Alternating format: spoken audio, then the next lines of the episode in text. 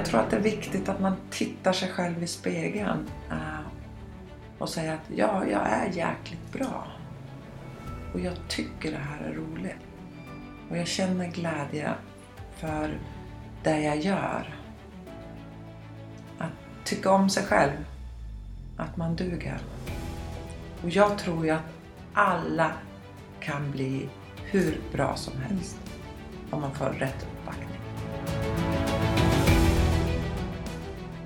Hej och välkommen till Mentala Mästare! Podcasten om mental träning och om den mentala styrkan i att prestera när det gäller. Mitt namn är Eva-Marie Vergård och jag jobbar som mental tränare. Den här podden skapade jag för att du och jag ska bli inspirerade av olika personers mentala strategier. Jag ville visa upp den verktygslåda som finns när det gäller mental träning och därigenom skapa en möjlighet för dig att hitta det verktyg som passar just dig. I detta avsnitt möter vi en av mina största förebilder inom mental styrka, Susanne Gunnarsson. Kanotisten som erhållit 17 stycken VM och OS-medaljer. Bland annat OS-guldet i Atlanta 1996 tillsammans med Agneta Andersson och samma år även VM-guld i maraton. Alltså den enda kanotist som just vunnit både OS-guld på en sprintsträcka samma år som ett VM-guld på långdistans. Allt detta är fantastiskt. Det som gör det ännu större är att hon innan detta la av under en period för att sedan komma tillbaka ännu starkare och genomföra dessa bragdlopp. Mycket tack vare en förnyad attityd och en mental styrka. Många vägar leder till framgång. Många vägar leder också fram till att lära känna sig själv. Jag känner mig oerhört tacksam och glad för att jag fick träffa Susanne och att hon delar med sig så öppet av sina tankar och upplevelser med oss. I vanlig ordning, ta fram penna och papper och gör dig redo att anteckna. Det här avsnittet blir starkt. Och nu kör vi! Välkommen till mentala mästare Susanne Gunnarsson! Tack så jättemycket! Hur, hur står det till idag? Jo, det är bra. Eh, jag hade lite stress imorgon bara. Jag försov mig för första gången. Jag satte inte klockan på ringning. Och äh, tyckte väl att äh, jag vaknade tidigt för jag gick och la mig så tidigt. Så att jag vaknade tio minuter innan jag skulle vara ner på träningen. Så att det var bara på med kläderna och cykla ner. I, i ett sånt läge, det, tänker du då eller bara gör du? Eller liksom, finns det någon tanke så att nej men jag kanske ska skippa det? Nej, det finns ingen tanke äh, på det. Jag äh, drar bara på mig träningskläderna och det regnade i morse också så bara drog på mig regnkläderna och sen cyklade jag ner. Jag är ganska nära till kanotklubben så att äh, jag var bara fem minuter försenad. Ja men underbart. Så du håller fortfarande på lite grann med kanoterna och all mm. den där biten? Ja, jag är tränare då för tre kanottjejer. Ena tjejen, Julia, precis kom med A-laget. Den andra är precis utanför och sen en 15-årig tjej också. Så att det är spännande. Ah, jag älskar det där.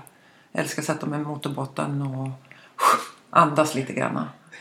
Ja, jag satt faktiskt och tänkte på det på vägen hit. För jag satt för, för mig så är podden, den här podden är nästan som en tävling för mig. Så jag mm. förbereder mig mentalt, jag spelar rätt musik, jag, har, alltså jag, jag känner att jag får en kick genom podden som jag får när jag tävlar. Hur, hur funkar det för dig? Var, var får du dina kickar idag? Eller hjälper det att coacha de här? Får du en kick därigenom? Oh ja, framförallt kanske inte så mycket på träningen. Då är det mer fokuserad och titta på teknikerna, filma, hur man ska säga om att de ska förändra någonting. Kickarna är när de tävlar. Eh, att vara där på tävlingsplatsen, kolla frekvenserna, hur många drag de har per, per minut och se när de lyckas. Det är en jättekick för mig. Det förstår jag verkligen. Är du, skulle du säga att du är, man brukar ju skoja lite och säga att man är nästan mer nervös att stå vid sidan av än att själv få sitta i kanoten. Stämmer det även i paddlingen? Ja, ja, ja. Uh man, man kan ju inte göra någonting. Man står där på land när de sticker ut och börjar värma upp och bara känner den där klumpen i magen. Det är en helt annan nervositet. För man vill ju att de ska lyckas. Och kunna ta ut allt de har. Hur gamla är de, de som du coachar nu? Ena är 24, den andra är 20 och den andra 15 år. 15 år, det är ganska, det är ganska ungt. Mm. Väldigt duktig hon. Hon är ju bäst i Sverige. Eh, jag har precis börjat med henne och det jag tycker är så intressant när de är 15, de har så mycket de kan utveckla. Och framförallt på tekniken, att få in den rätta tekniken när man är så ung som hon är.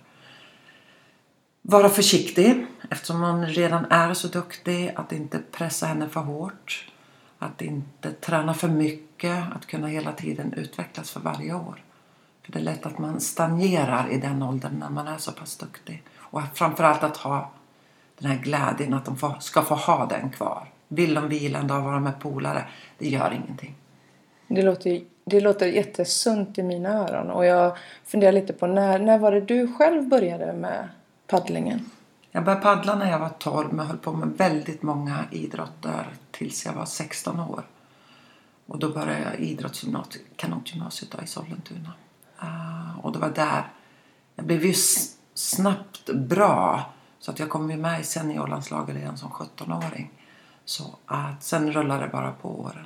Så vad skulle ditt, ditt bästa tips vara i det läget? För nu var du 16, du är ganska jämngammal med henne och just det här att vara en, en talang eller vara väldigt duktig på någonting så tidigt, alltså att man, det går ganska snabbt. Vad, vad är ditt bästa tips i det läget för att inte tappa det? Eller? Att ha kvar den här spontaniteten tror jag. Uh, att är man sugen på att kanske gå och spela fotboll eller volleyboll, beachvolleyboll, göra andra saker. Han, de här kickarna man kan få att bara köra vanlig uh, naturlig träning. Mm. För jag tror många har tappat det här. Man kör efter träningsprogrammet så gör man inget extra. Vi var ju såna här som att okej okay, nu kör vi 100 armhävningar efter träningspass. Det här uh, spontaniteten. Att fortfarande ha kvar spontaniteten. Det vanliga livet att vara med sina kompisar. Och när jag har den här podden så brukar jag alltid ställa frågan Vad är dina första minnen kring att prestera? Och du behöver inte tänka bara kanot nu utan du kan tänka alla dina idrotter och kanske till och med före det. Jag var ju inte en sån där tjej som kunde sitta, sitta still i skolan. Då. Jag var ju sån där som bara satt och tittade ut och ville ut och leka i tonårsåldern. Uh, jag vet inte riktigt. Jag tror min tanke går alltid till kanotgymnasiet, de här två åren. Jag gick två år i social linje för jag ville bli idrottslärare. Det var när jag sprang upp för en trappa som var jättelång upp till en kyrka som jag verkligen jobbade och skulle få bättre och bättre tid. Och då var det ju självklart uh, Eye of the Tiger, den låten. Som jag alltid hade min freestyle. Och sen när jag kom upp där och sträckte upp armarna när det hade gått så fruktansvärt fort. Det är den här känslan jag fortfarande har kvar i mig. Wow, alltså just nu ryser jag. För det där, det där tycker jag är så läckert. För jag har pratat om det förut i podden. Men just det här att koppla musik till en segergest. Mm. För då blir det en form av betingning däremellan att Alltså, för jag antar att känslan när du står där, alltså, eller kan du bara beskriva känslan när man liksom bara yes! Äh, det är ungefär som att stå högst upp på prispallen ja. för svenska nationalsången. Man känner sig så otroligt bra ja. och stark. Och sen, jag tränar mycket själv. Jag älskade att träna själv och det gjorde jag nästan under hela min aktiva karriär. Att vara ute själv och pressa mig själv och vara i mina egna tankar. Uh, och ja, jag kan ju fortfarande se det framför mig fast det är 40 år sedan. och, och, och, då kommer två frågor till mig. Det ena är, använder du musiken Eye of the Tiger inför lopp? På något sätt? Nej, uh, jag var ju, det var ju mycket Dan Hylander på 80-talet. Uh, 90-talet var det faktiskt Carola Häggkvist. Det låter lite konstigt, men det är inte riktigt jag. Men men det var alltid mycket musik. Mm. Väldigt mycket musik. Där man laddade och fick de här kickarna och den här känslan. Och min andra fråga, som just det här med tanke på att du tränar mycket själv och du ändå hittar de där kickarna. Och hur var, och när jag säger din mentala coach, då menar jag din hjärna. Hur jobbade din hjärna och du tillsammans rent mentalt under de här, att orka träningspassen? Och, och då pratar vi ju både nu när du i unga år men sen också att du fortsatte liksom. Mm. Uh, när man var ute och paddlade framförallt då hade jag hela tiden tanken att lite hårdare, sträck lite mer på armen, uh, jobba med kroppen. Det var de tankarna som hela tiden rörde sig i huvudet på mig. Och att det går fort när jag paddlar. Det fanns aldrig några negativa tankar. Att idag gick inte passet bra. Det, det fanns inte för mig. Och sen så var det några år där som jag inte trodde att jag kunde bli bättre. Jag var ju väldigt duktig hela junioråldern. Tog en VM-medalj på både senior och juniorsidan. Och så var det då en tränare, vår förbundskapten, som sa att visst är du duktig. Men du kommer nog aldrig bli bäst på 500 meter då som är OS-distansen. Och när man hör en sån sak, en negativ sak, det fastnar ju snabbare än den positiva saken. Hur gammal var du nu när han Då sa var det? jag 18 år. Då var du 18 år. Alltså shit. Ja. Mm. Och då hade jag en tid på två minuter på 500 meter. När jag lägger av sen fem år senare, då har jag fortfarande samma tid. Ja. Jag har alltså inte utvecklats någonting på de fem åren. Och det var att jag trodde inte att jag kunde bli bättre. Jag tog VM-medaljer, jag tog OS-medaljer, det är ju jättebra. Men jag var aldrig bäst då. Så slutade jag några år där och det var där jag gjorde den stora förändringen sen efteråt. Och, det, och det, ni som inte har sett i huvudet på Gunde Svan. Jag, jag gjorde faktiskt så att jag klippte ut, att det är ju flera år sedan nu. Jag klippte faktiskt ut den och la ut den på Instagram. Det du berättar för Gunde där. För, jag, det, för mig var det, det var så läckert. Så kan inte du berätta, eller för det, för det du berättade för Gunde Svan, det var ju ditt mantra. Annat. Kan du inte börja med att berätta, ditt mantra? För 90-talet då var ju inte det här att man gick till någon idrottspsykolog. Och då bestämde jag mig att hur ska jag... Det är skillnad på självförtroende och självkänsla. Att hela tiden tro på sig själv i alla lägen. Varje kväll när jag gick och la mig i tre månader. Då drog jag på mig täcket och så sa jag till mig själv, högt till mig själv också. Jag tänkte inte, det är jag som är bäst, det är jag som är starkast. Och när jag hade gjort det i tre månader så hade vi sista OS-uttagningen. Så var TV-sporten där och filmade. Eh, jag hade mick och sändare på mig. För att de ville höra plasket i vattnet och det här. Eh, och efter loppet, när jag hade vunnit sista OS-uttagningen. Så tittar de lite så konstigt på mig. Så säger de, du Susanne, speciellt det där du säger till dig själv. Och jag bara, va? Jag pratar inte med mig själv. Eh, jo, det gör det. Då sitter jag omedvetet och säger till mig själv högt. Det är jag som är bäst, det är jag som är starkast. Nej, jag värmer upp. Eh, lite konstigt kanske. Men det är lite vad man arbetar in. Ja. Det kan man alltid ta fram i sådana här situationer där, är, där man ska prestera som bäst. Vad, vad, vad kom det ifrån? Vad, vad fick dig att komma på att du ska säga detta till dig själv? Nej, det var ju bara att jag visste att jag behövde eh, bli med en krigare Ja, när ja. det gällde. Ja.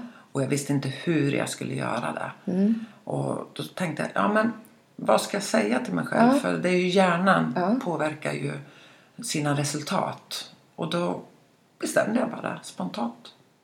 Alltså det är helt fascinerande. Jag tycker det, är just det som är så häftigt också. För det man ska veta då, är att då slutade du då. Du var 25 va?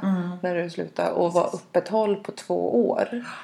Och när du då kommer tillbaka, är det, är det i samband med att du kommer tillbaka som du börjar säga detta? Eller är det liksom, går det något år så du börjar träna där också? Ja, det går några år. Jag var på OS i Barcelona 92 då. För jag började om 90. Och då, jag ska inte säga att jag misslyckades, men fysiskt var jag stark för att kunna ta medalj på enmanskanoten då. Men var sist i finalen. Det var efter det jag kände att jag måste göra någonting. Varför blir jag så nervös? Ah, varför spänner jag mig inför ett lopp? Man tränar två till tre pass om dagen året runt. Och det är ju ganska mycket träning.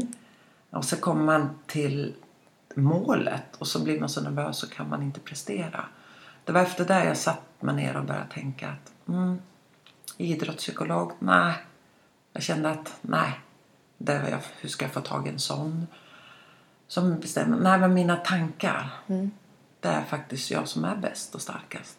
Och det var på det sättet jag gjorde det. Och det var där den största förändringen kom.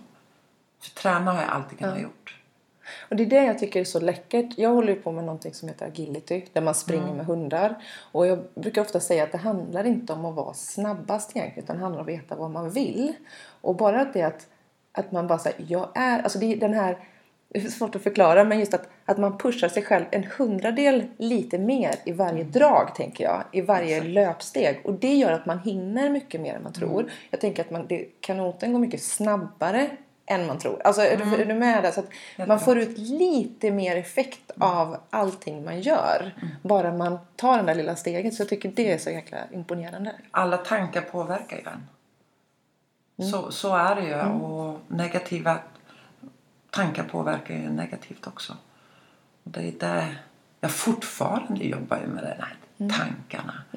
Och säger ofta till mig själv att Kom igen nu, Gunnarsson. Nej, men jag blir förbannad på mig själv. eh, om jag har några negativa tankar eller less eller sur och grinig på personal eller mina idrottare. Att, Kom igen nu Gunnarsson, skärp dig.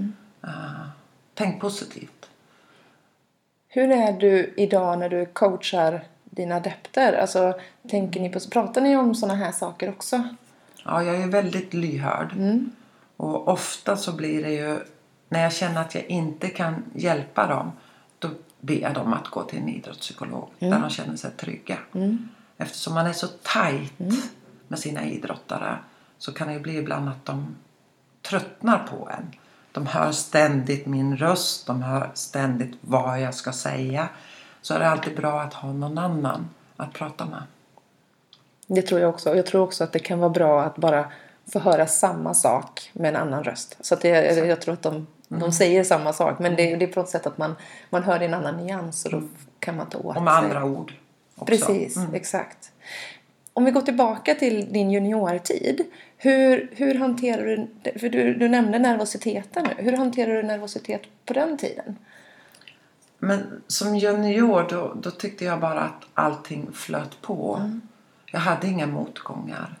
Ah, jag gick på kanotgymnasiet där jag trivdes till 100 procent. Jag hade en jättebra tränare där.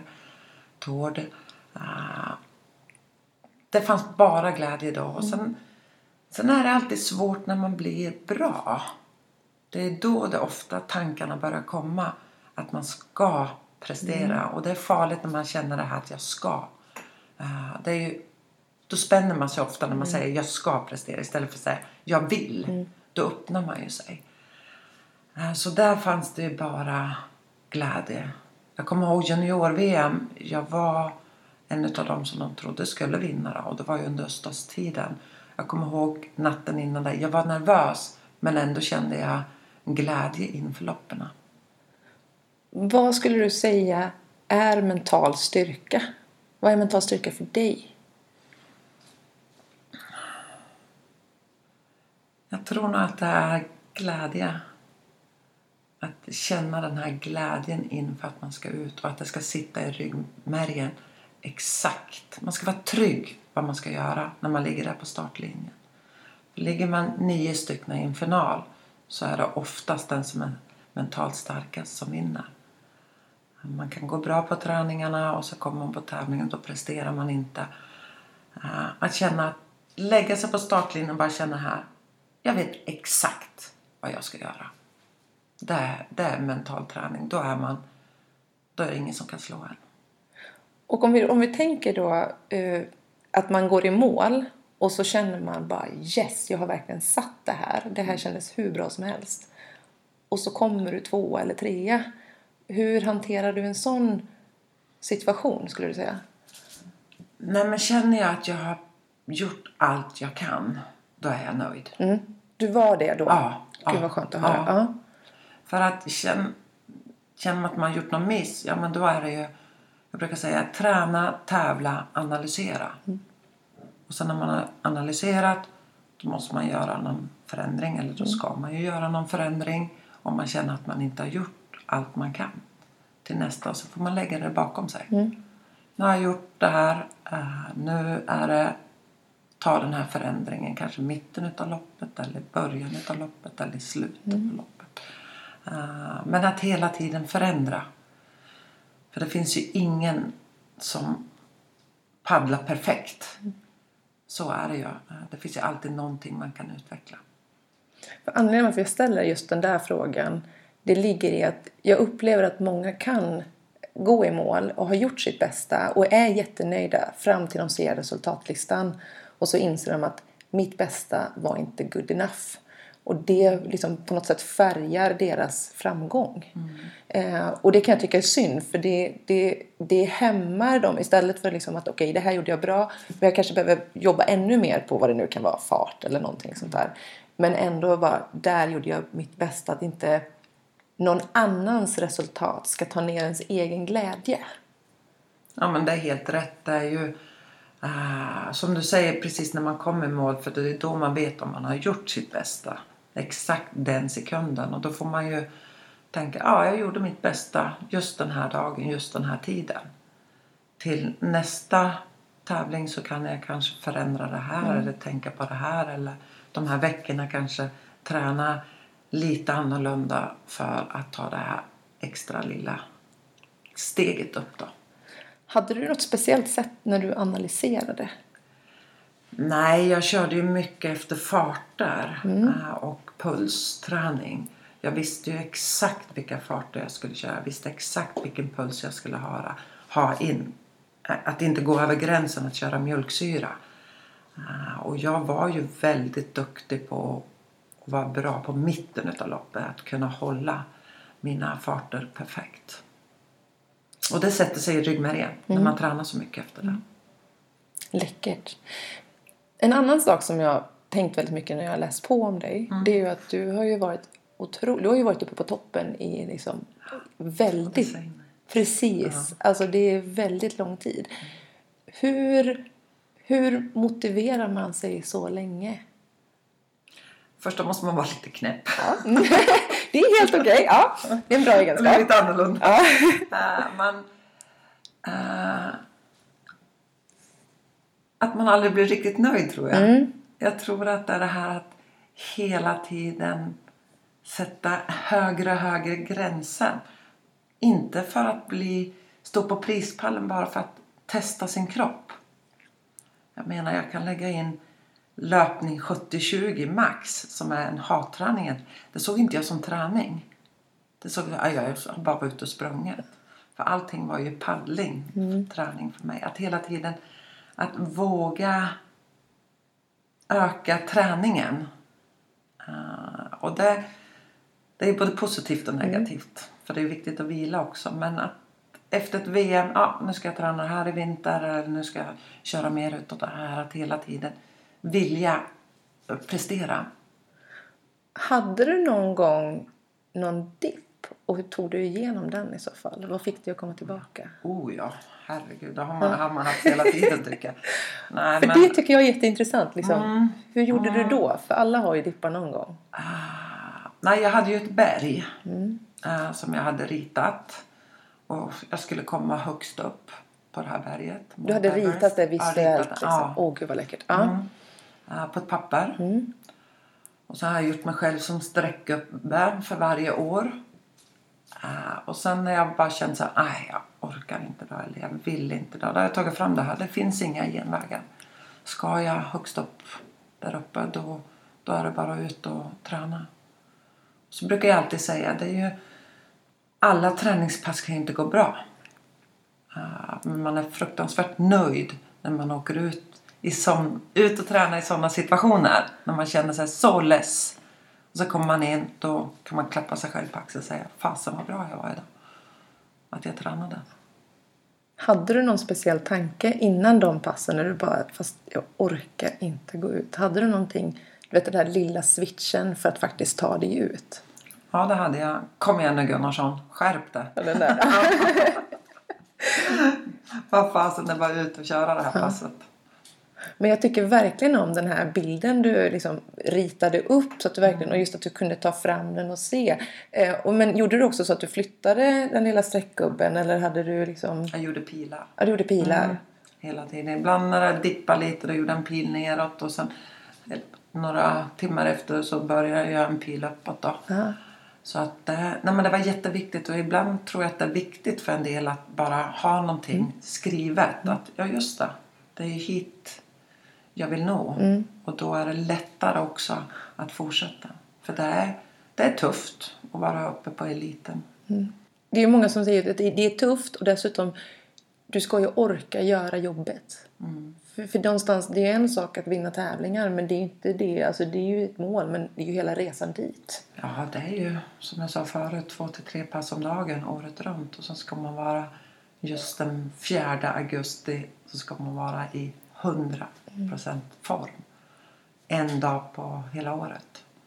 Det är ju, det är ju svårt att pricka just den formen både med självkänslan, självförtroendet, att ha fått allting att funka.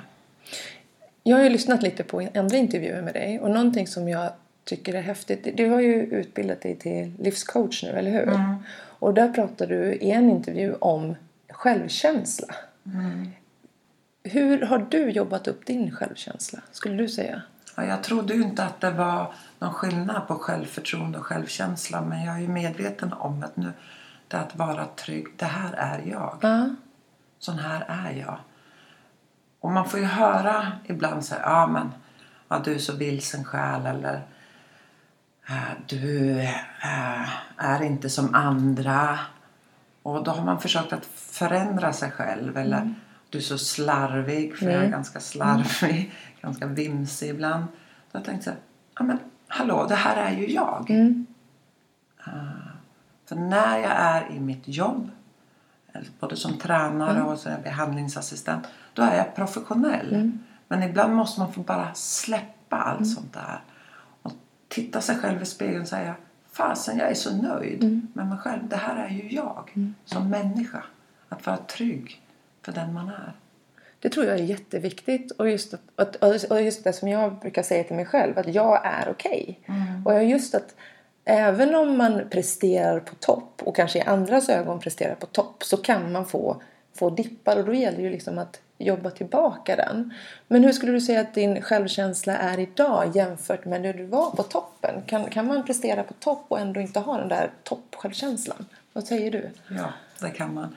Eh, min självkänsla var inte på topp som elitidrottare.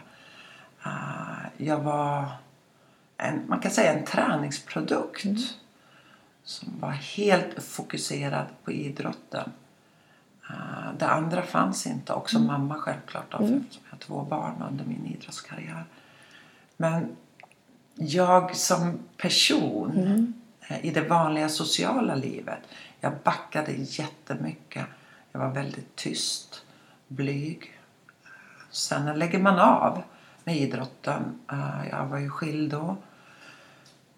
Och ska börja i det sociala livet. eh, Det var jättesvårt för mig. Och det är, det är inte många som förstår det. Nej, nej. Ah, Och det vet jag nu fortfarande i mitt jobb som behandlingsassistent att många tror ja men du som är så tuff och har gjort så mycket i ditt liv. Ja, men jag har det jobbigt med mycket nya människor. Jag backar gärna, blir lite tyst, lite blyg, jag studerar mer. Sen när jag lär känna folk i den här miljön då blir jag den här mer öppna Susanne.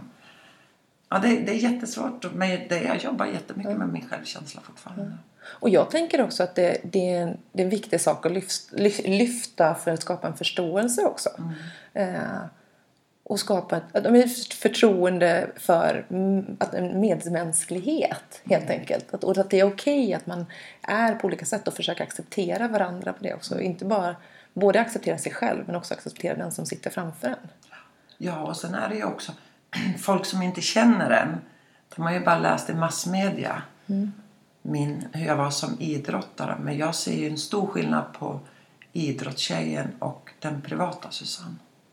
Vad skulle ditt, ditt tips vara till idrottare idag just med tanke på att in, en fråga som jag brukar ställa i, som jag ställde på Instagram till exempel är vem är jag om jag inte presterar? För jag tycker att den är ganska, den är, den är ganska skrämmande egentligen. För vem är jag om jag inte vinner? Fast för att alla förväntar sig att jag ska vinna. Och jag brukar ofta tänka också att även om jag inte vinner så kan jag komma hem till mitt barn eller min man. Eller Alltså, jag kan komma hem till min familj och de älskar mig även om jag inte vinner. Vad skulle ditt tips vara kring just det där liksom att det vi pratar om? Jag tror att det är eh, att man ska ha det här skyddsnätet. Att man vet att man är älskad för den man är som person. Och har man det här skyddsnätet då, då blir man trygg. Precis som du säger att ja, jag presterar kanske inte så bra men jag kommer hem då är jag bara den jag är. Mamman, väninnan, hänsynsfull. Eh, den här vanliga tjejen som inte behöver hela tiden ligga där uppe och prestera. Så att lära sig att jag, jag duger. Jag kanske inte har gjort det bästa resultatet men jag är nöjd. Och man lär sig hela tiden också när man är elitidrottare och- eller när man presterar så lär man sig mycket om sig själv också. Men det är just att skilja på att prestera och den jag är som människa. För många ser ju mig som envis, eh, egoistisk. Medan de som känner mig vet om att jag har ett otroligt hjärta, hänsynsfull. Och det är ju det är som två olika människor. Ja, för det är precis den, den slutklämmen du sa just med kärleksfullheten. Det är den upplevelsen jag har av dig när jag har lyssnat på Tack. dig. Ja men verkligen liksom. Och kärleken till dina barn. Alltså det är verkligen så här. Jag tror att det speglar också en person väldigt mycket. Liksom, att man, man vill ha det nära. Men det betyder ju inte att man inte... För man behöver ju vara egoist när man är elitidrottare. ja. Det går ju inte att Oh, komma ja. ifrån. Nej. För man kan inte ta den hänsynen. Och, men, och då, då blir jag nyfiken, det här är bara en spontan fråga egentligen. Hur var det att vara kvinna och egoist? En konstig Ja, fråga kanske? Nej, det är inte så konstig fråga egentligen. Jag menar, eh, jag kommer ihåg när jag la av. Då man, på den tiden la man ju av med 24-25 års åldern om man kanske skulle gifta sig och skaffa barn så här. Och sen kommer jag bara på spontant att nej, jag vill få stå högst upp på prispallen. Eh, och med barn. Så jag var ju ganska tidig där. Jag var ju kanske en av de första i världen som fick barn och så fortsatte som aktiv. Och eh, nej men för mig fanns det ingen tanke att, att det var så konstigt. Titta, i de fattiga länderna föder man barn och så lägger man barnen på bröstet och sen fortsätter man jobba. För mig fanns det bara naturligt att jag ska kunna fortsätta att träna och tävla fast jag är, eh, har barn. Mm. Mötte du mycket motstånd kring det ytterifrån? Och hur hanterar du det? Alltså hur... För, för det tänker jag är ett otroligt styrka inifrån. Att folk talar om för en att... Och man ändå kan liksom jobba igenom det. Hur gjorde du för att kunna liksom... De pratar, jag fortsätter. Eh, Ja, det är klart man, man reagerar ju tänker ju mycket om det är någon som säger. Jag kommer ihåg en herre som kom fram till mig i affären och sa så här. Hur kan du hålla på och träna och tävla när du har barn? Fattar du inte att du ska vara hemma? Och då blir man först lite, eh, oj, är det något fel på mig?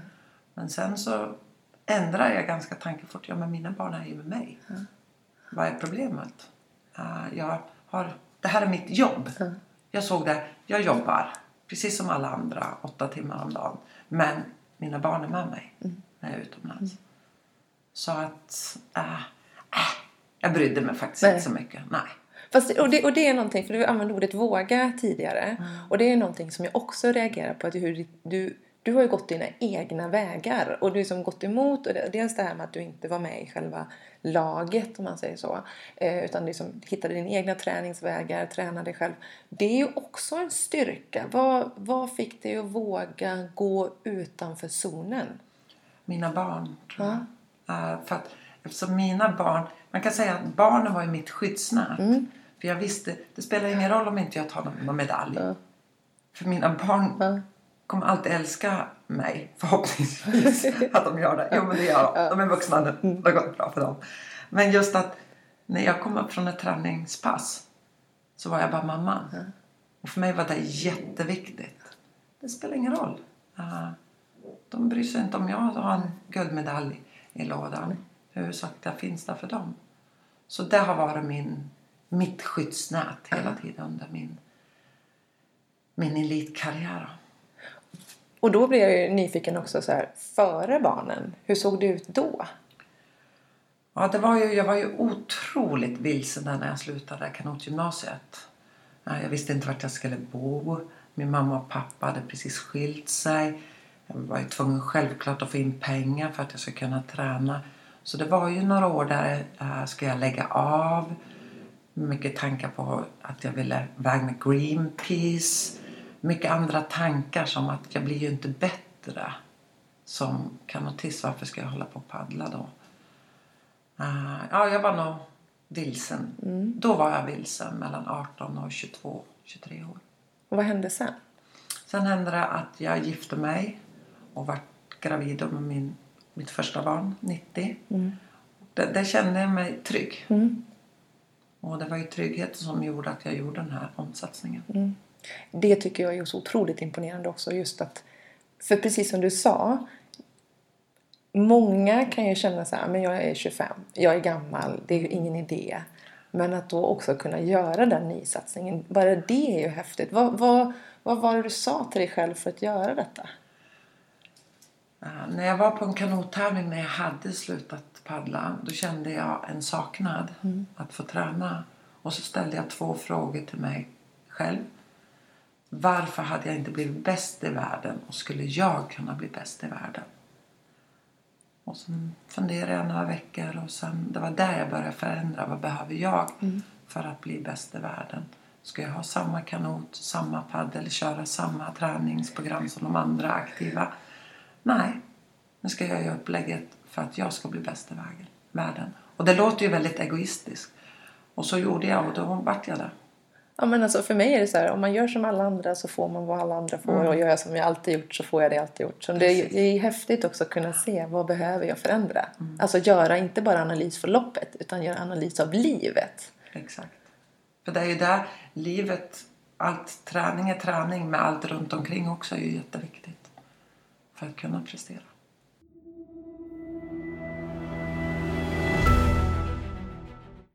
Och det går ju inte att prata med dig utan att prata om kanotbråket egentligen.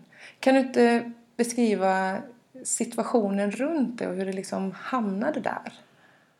Mycket var ju att eh, den tjejen som var med i landslaget då på 80-talet.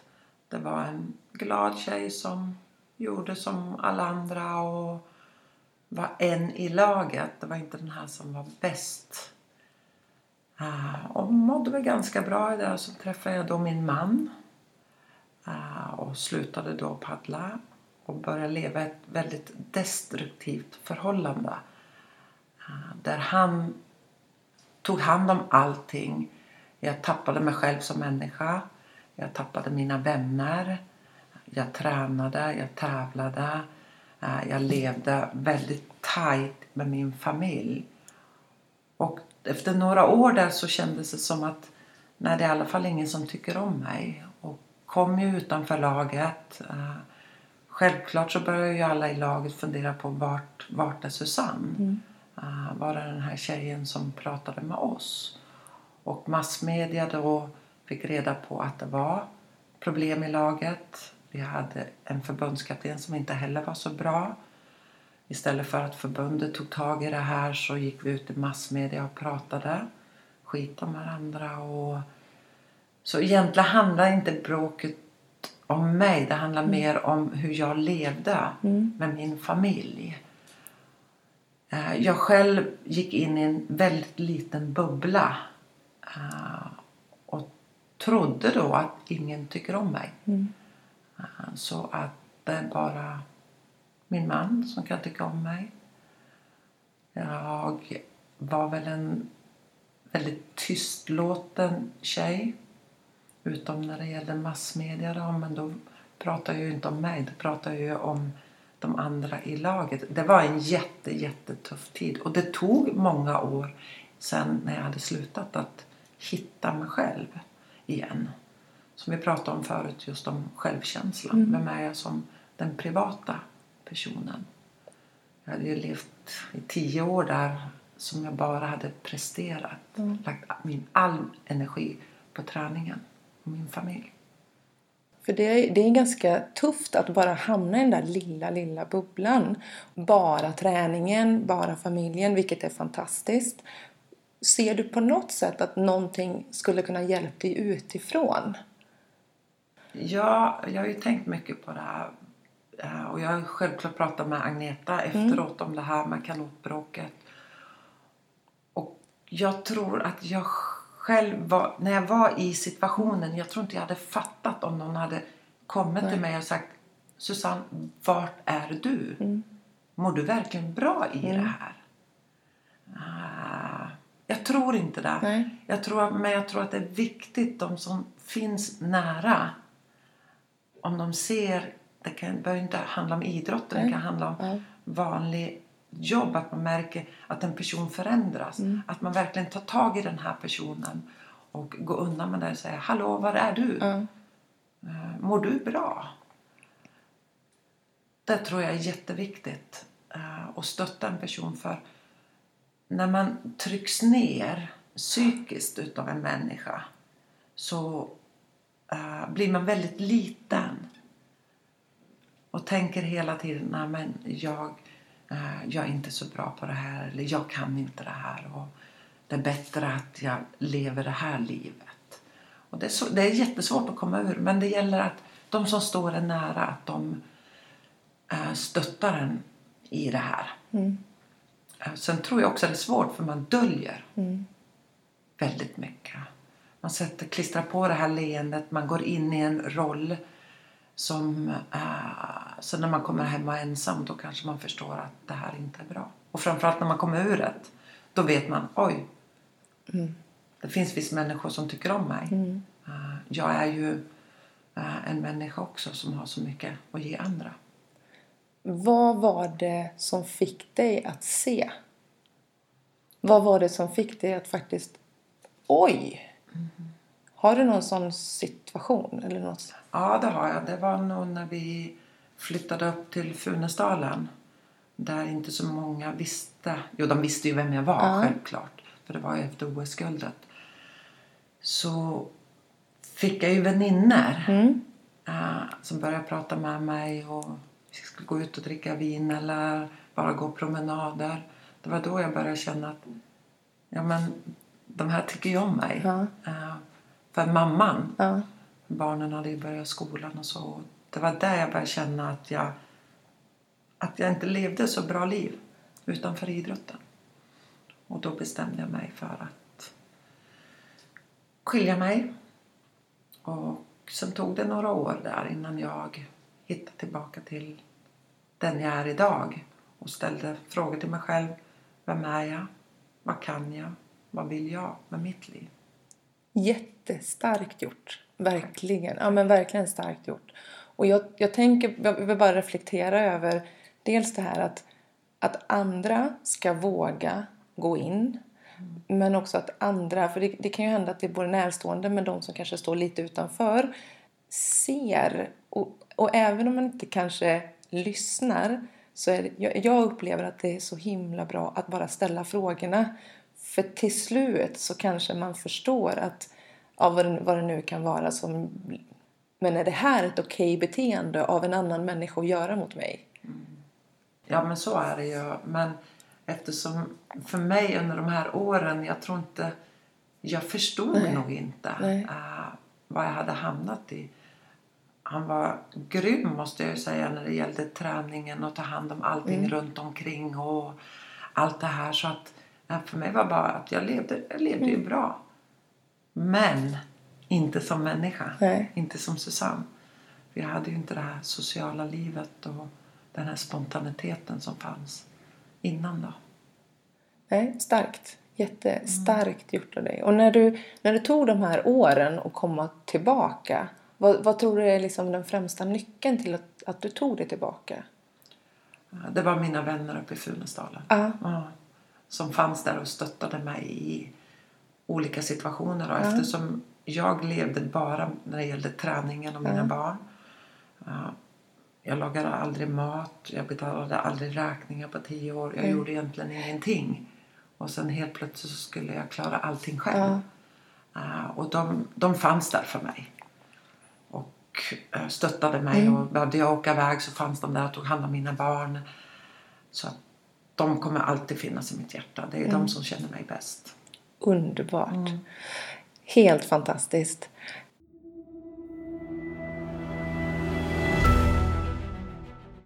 Om vi ser nu på prestationer du har gjort genom åren så har ju du presterat även i Mentala Mästare och Superstars. Mm.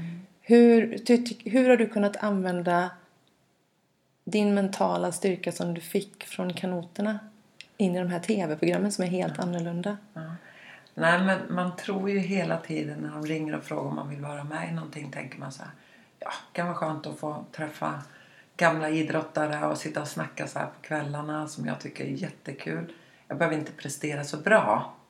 Uh, man sänker sin nivå lite grann. Men sen när man är där i situationen. Uh, jag är en fruktansvärd krigare alltså. Jag, jag går bara in. Jag, jag krigar. Jag är längst fram i fronten och Eh, köra kör racet. Det är som att jag kopplar bort allting annat. Och det har jag nog med mig för att jag har varit, gått igenom mycket. Har en otroligt mental styrka när det gäller att tävla. Det spelar ingen roll om det är simning eller... Ja, skytte är jag inte så duktig på måste jag erkänna. Men det kan jag också erkänna. Men äh, allt annat så... Att jag kan bara det. Vad är det, vad är det som händer? Vad är det som äh, triggar det? Vad? Alltså när? Hur? Att, att prestera. Ja. Att visa att man är jäkligt duktig. Äh, att få den här klappen på axeln. Ja synas. Eh, det är ju, det är ju kickarna också att synas som gör att man också vill prestera för att få synas. När är det krigaren sätter in? Alltså om vi, tänk, om vi tänker att du, du åker nu på det här och det, vi ska vara kul, jag ska träffa de andra och nu är det första tävlingen som presenteras, man går mot start. Alltså när är det liksom switchen går om ifrån att... att det, till... när de uh, presentera vad vi ska göra. Ja. Då swishar man om till tävlingsmänniskan. Ja. Och det är inte bara jag som gör det. Det kan man ju se på många utav ja. de här som man har bara tänkt sig va? Mm. Vilken, man ser ju direkt på ögonen på mm. folk att oj nu, nu jäklar, nu är det tävling. Uh, och det är väl kanske därför vi har blivit så bra som vi har blivit också uh i våra idrotter. Och när vi ser, för det här är ju så, jag, jag det är ju en positiv switch så länge man kan hantera den. Men den är ju väldigt lätt att den liksom, balansen går över till en prestationsångest. Hur har du hållit balansen mellan krigaren till att inte få prestationsångest och spänna upp dig? Ah, när det gäller tävlingar så här nu när man har lagt av så har jag ingen prestationsångest mm. alls. Men när man var som aktiv ah, då gäller att man nu kommer vi till det här igen, man pratar med sig själv. Mm. Att hålla lugnet och ha den här glädjen att det ska mm. bli kul, att man har det i ryggmärgen, att man är bra.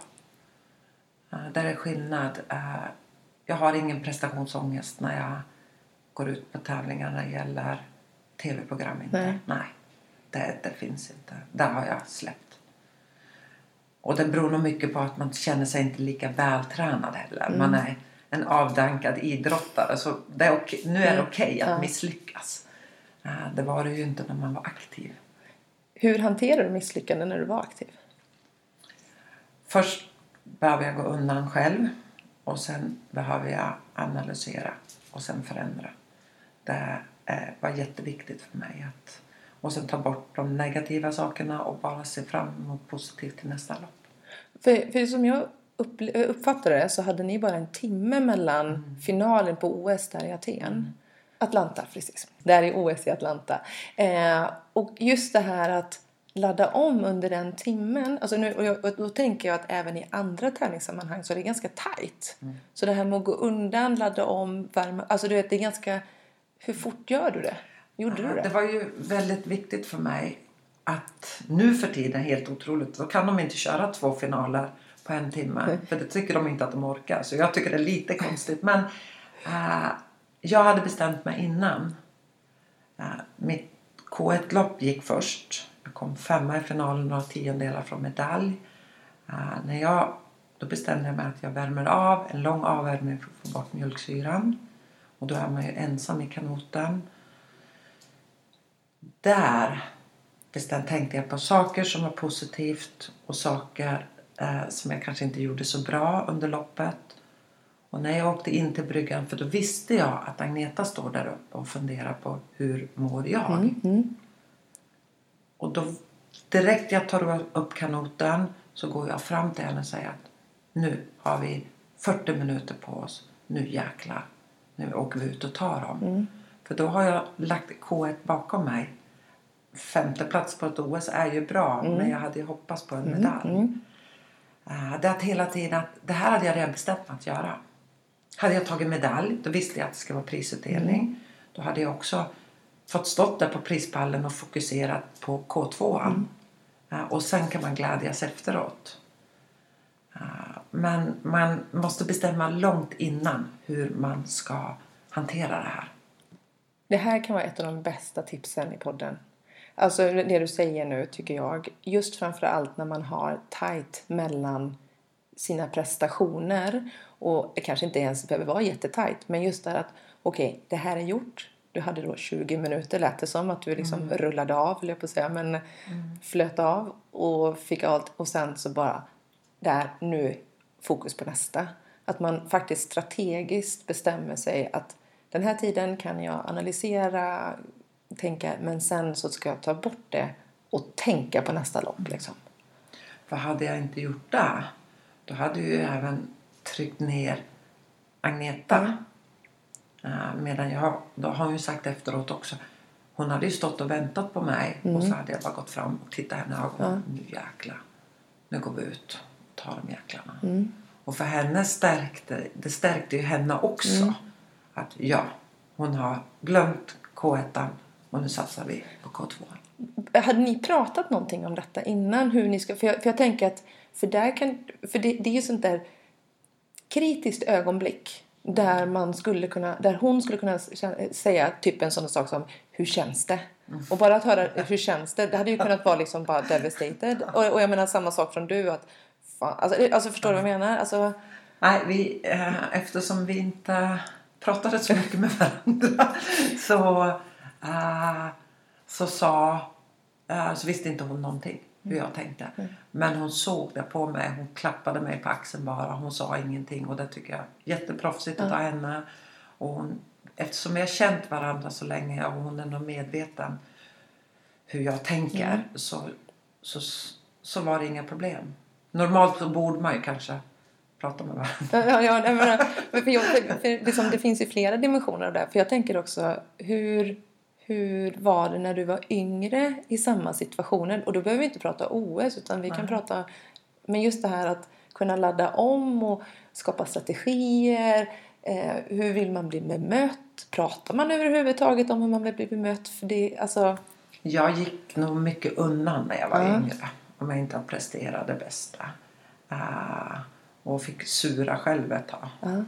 Och sen gick jag ju fram då om jag behövde prata. Men man, jag tyckte inte man pratade så mycket om sånt här när man var yngre.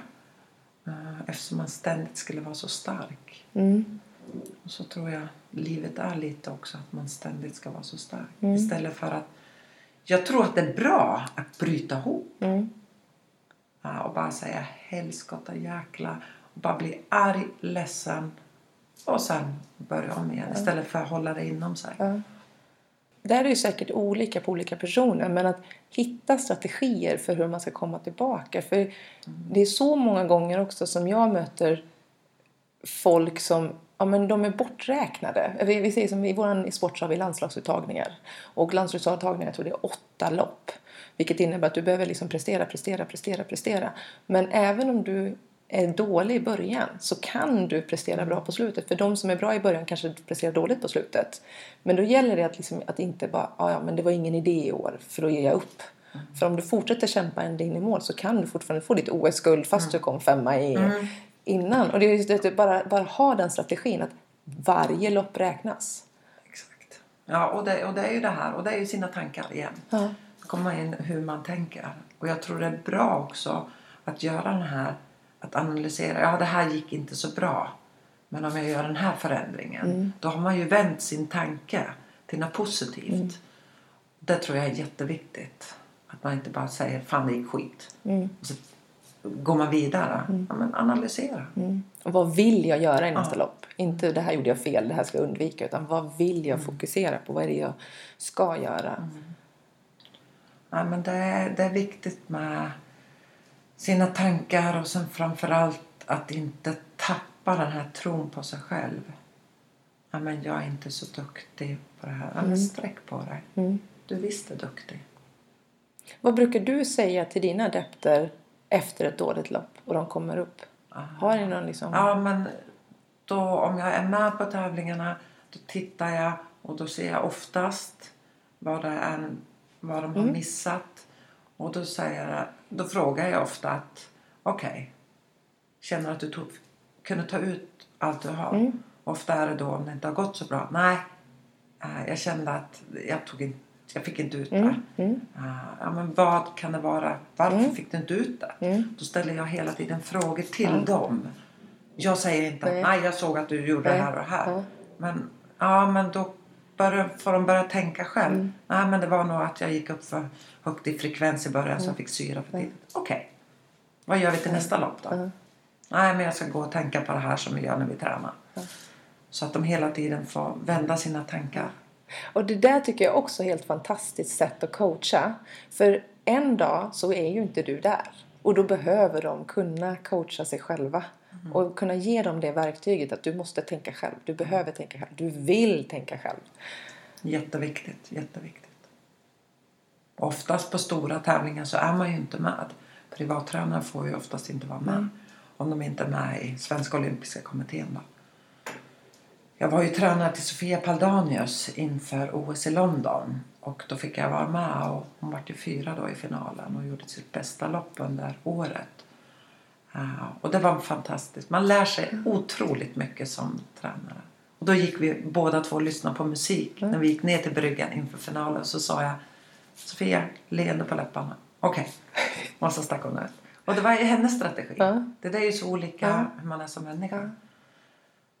Och det, och det är återigen olika på olika människor men också att, att få kommunicera med någon och hitta där. För jag, det är också så här, jag kan uppleva att många tror att ja, men för att jag ska vinna inom kanot så behöver jag bli som den här personen. För att jag ska kunna vinna inom fotboll då behöver jag vara Zlatan. Om jag ska kunna vinna. Äh, Men istället för bara så här, men vad är det min grundvärdering är? Och du har ju pratat om glädje väldigt mycket Mm. så att Ja, ja, vem, det, man kan ju inte efterlikna någon annan. Det är vem du är som människa, vad du behöver för att kunna prestera som bäst. Känner du att du skulle vilja ta upp någonting mer utöver det som jag har ställt frågor kring? Som du tycker att det här är ett viktigt budskap till andra? Ja, Jag tror att det är viktigt att man tittar sig själv i spegeln eh, och säger att ja, jag är jäkligt bra. Och jag tycker det här är roligt. Och jag känner glädje för det jag gör. Tycka om sig själv. Att man duger. Och jag tror ju att alla kan bli hur bra som helst om man får rätt uppbackning. Och jag tror jättemycket på det jag säger att för att prestera bra så vill man må bra. Och oavsett så vill man ju må bra. Ja, ja jätteviktigt. Uh, och det blir inte, jag brukar säga, det blir inte världskrig bara för att du missar ett lopp. Nej. Vad, vad är det är ju det här också att ta ner det lite grann. Uh, du får misslyckas. Och jag tror också ju mer man inte gör det bästa, ju bättre kan man bli. Att hela tiden hitta sig själv i idrotten eller jobbet. Och så som du säger nu också, det handlar inte bara om idrott. Det handlar om jobbet och livet och det sociala och bara allt. Är det någonting speciellt ifrån din livscoachutbildning som, du, som var en stor aha-upplevelse som du skulle kunna vilja dela med dig av? Ja, ja, jag själv fick ju, blev ju coachad också. För mig var det jättenyttigt. Gud, jag tror vi skulle sitta en timme. Jag tror vi satt tre timmar. Stackars coachen. Han var fantastisk. Uh, ja, att, att säga istället för att säga men. Istället för att säga att jag. Att det är jag som vill det här. det, är jätte, det lärde jag mig mycket av att det är jag. Mm. Och att ställa öppna frågor hela tiden. Nu som ledare och som behandlingsassistent. Att ständigt ställa de här öppna frågorna. För att få dem att inte svara ja eller nej. Underbart. Jättebra fråga. Och det är ju precis det du gör när du coachar och frågar i analyssituationen. En öppen fråga och inte bara ge svaret eller på det sättet. Och sen ibland kan man komma på sig själv att man ah, det här borde jag inte ha sagt. Det är ingen som kan vara som, just som mig när jag tränade. Eh, Att hela tiden att de är olika indi- individer. Ja, De är aktiva. klockrent. Vem skulle du vilja att jag intervjuar i den här podden? Jag måste nog säga Carolina Klüft. Mm. Jag jobbar, jobbar på det. Jag jobbar på det. Eh, ja, för att eh, ja, jag tycker hon är en fantastisk människa och var en fantastisk idrottare. Finns det någon speciell fråga som du skulle vilja ha ställt henne? Vad som fick henne att ändra från att hålla på med sjukamp till längdhoppet. Var, om det bara var för att hon var trött på eller om det var för att nya utmaningar. Du är helt fantastisk och jag är så himla glad att du tog dig tid. På riktigt, verkligen. Eh, önskar dig all lycka till med allt du gör.